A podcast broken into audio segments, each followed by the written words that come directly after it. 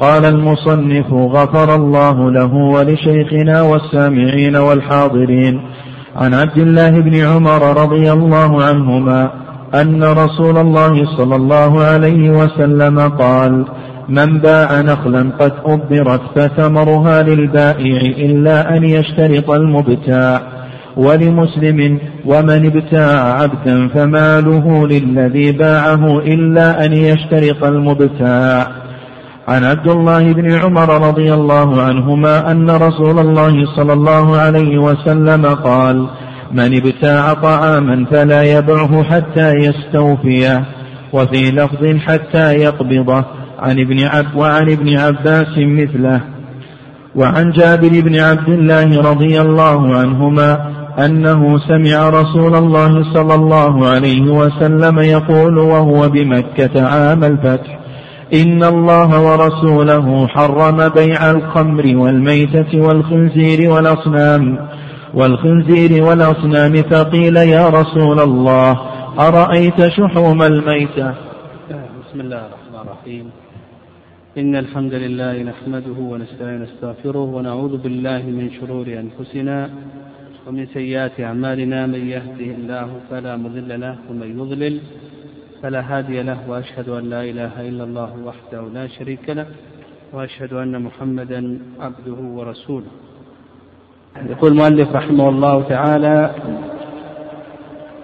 آه، آه، من باع نخلا قد أبدرت فثمرها للبائع إلا أن يشترط المبتاع. تكلمنا على هذا الحديث وذكرنا آه، أن من أحكام هذا الحديث وأن التأبير هو التلقيح وأنه إذا لقحت النخل كان النخيل تلقح فإذا باع النخل بعد أن لقحها المشتري فإن الثمرة تكون للبائع.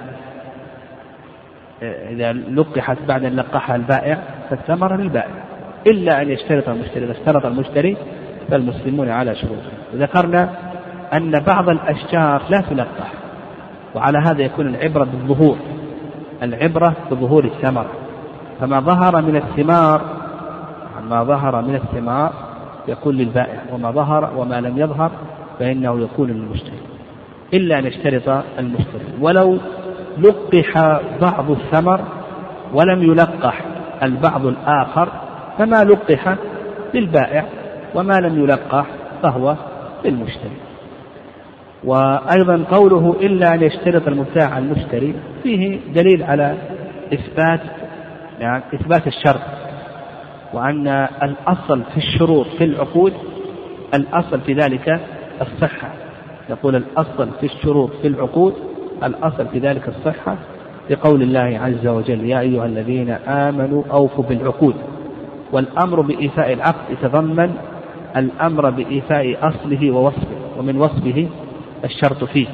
من وصفه الشرط فيه حيث عقبة في الصحيحين أن النبي صلى الله عليه وسلم قال إن أحق الشروط أن توفوا به ما استحللتم به الفروج. فدل ذلك على أن الشروط يجب أن يوفى بها لكن أحق الشروط بالوفاء ما استحل بها الفرج. و نعم ثم قال المؤلف رحمه الله ولمسلم من ابتاع عبدا. قول لمسلم يفهم من كلام المؤلف أن هذا من أفراد مسلم وهذا فيه نظر صحيح أن أن هذا في البخاري وفي مسلم يعني لكنه خفي على المؤلف رحمه الله تعالى. ولمسلم من ابتاع عبدا فماله للبائع من ابتاع عبدا يعني اشترى عبدا فماله للبائع.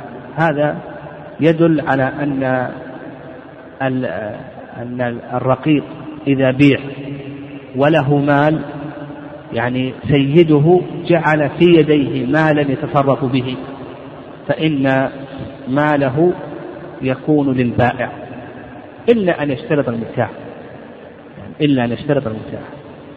المال الذي بيد الرقيق ينقسم إلى قسمين مال مال جرت العادة أنه يدخل في البيع مثل الملابس ونحو ذلك فهذه للمشتري. القسم الثاني أموال لم تجري العادة أنها داخلة في البيت لكنها مع الرقيق. السيد جعلها في يد الرقيق. مثلا جعل في يده أقلاما جعل في يده سيارة ونحو ذلك. أو إذا قلنا بأن الرقيق يملك بالتمليك ملكت هذه الأشياء للرقيق. فهل هي داخلة في البيع أو ليست داخلة في البيع؟ نقول بأنها ليست داخلة في البيع إلا إن اشترط المشتري. فالأموال التي لم يجري العادة لم تجري العادة أنها تدخل في البيع مثل السيارة مثل القلم مثل إلى آخره الكتاب الذي يقرأ فيه جعل الرقيق يتصرف فيه أو ملكت للرقيق. إذا قلنا بأن الرقيق يملك بالتمليك ملكت له. فنقول بأن هذه الأشياء نقول بأن هذه الأشياء آه، للبائع إلا إن اشترط المشتري فإذا اشترط فالمسلمون على شروطهم. وفي هذا أيضا في هذا الحديث دليل على أن السلعة انتقلت على أن السلعة بمجرد البيع انتقل ملكها للمشتري لأن النبي صلى الله عليه وسلم قال من ابتاع عبدا فماله للذي باعه جعل المال للذي باعه دل ذلك على أن الرقيق أصبح لمن؟ للمشتري ويترتب على هذا لو حصل نماء لمن يكون النماء؟ ها؟ للمشتري أو للبائع؟ للمشتري لأنه نماء ملكه لأنه نماء ملكه ملك المشتري. فإذا حصل نماء نقول بأن النماء يكون للمشتري لأنه نماء ملكه. نعم. قال رحمه الله تعالى عن عبد الله بن عمر رضي الله عنهما أن رسول الله صلى الله عليه وسلم قال من ابتاع طعاما فلا يبئه حتى يستوفيه وفي لفظ حتى يقبضه. وعن ابن عباس مثله. نعم الطعام كل مطعوم من مأكول أو مشروب. الطعام كل مطعوم من مأكول أو مشروب. لكن في الصدر الأول يطلقون الطعام ويريدون به البر خاصة. يعني في الصدر الأول يطلقون الطعام ويريدون به البر خاصة. هذا الحديث فيه مسائل. من مسائل هذا الحديث النهي عن بيع الطعام قبل قبضه. النهي عن بيع الطعام قبل قبضه. فإذا اشترى طعاما فإنه ينهى أن يبيعه حتى يقبضه لقول النبي صلى الله عليه وسلم حتى يقبضه وفي لفظ حتى يقبضه.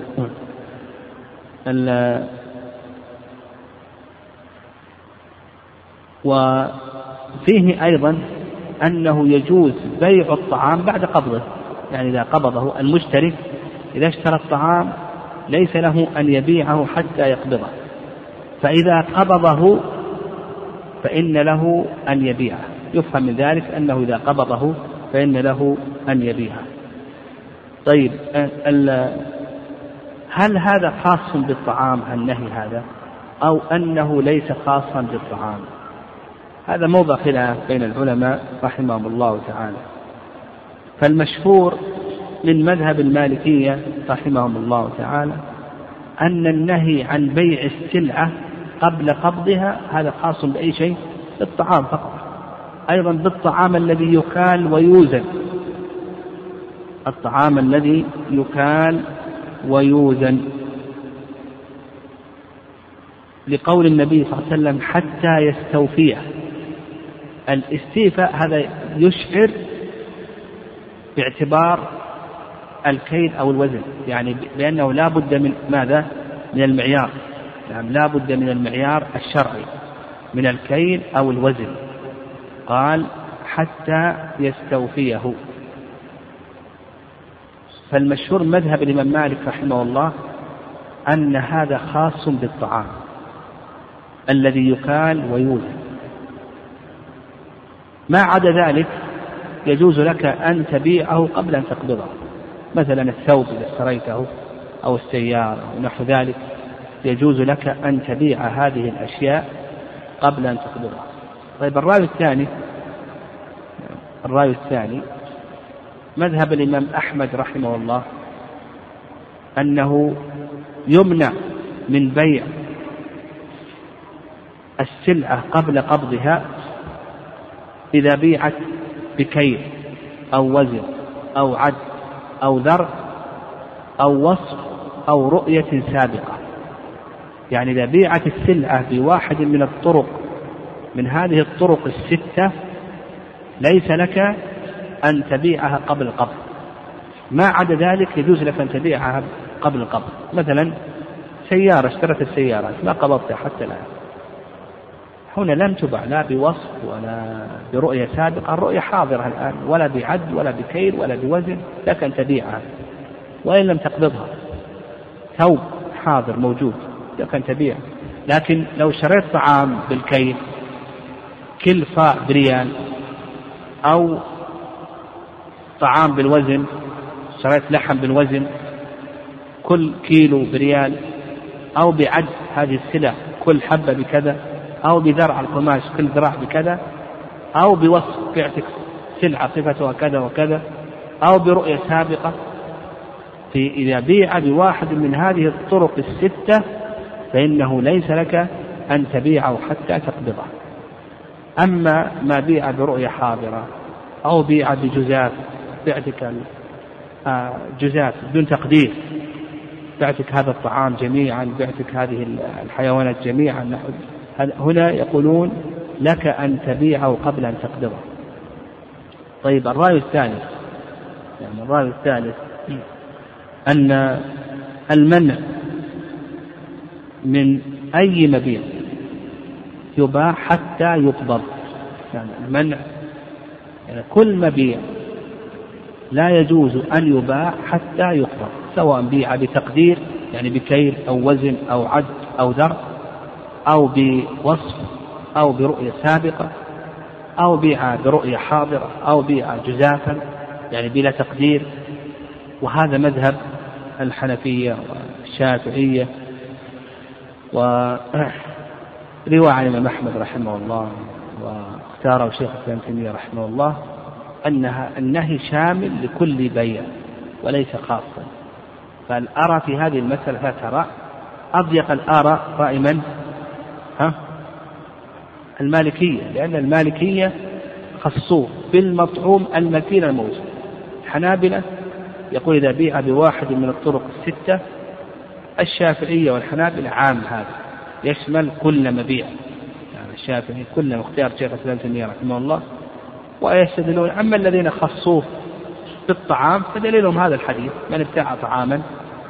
وأما الذين خصوه بما بيع بتقدير آه، الوزن والكيل والعد والذرع إلى آخره حنابلة قالوا حتى يستوفيه لأن قوله حتى يستوفيه الاستيفاء تدل على على ماذا؟ على اعتبار ماذا؟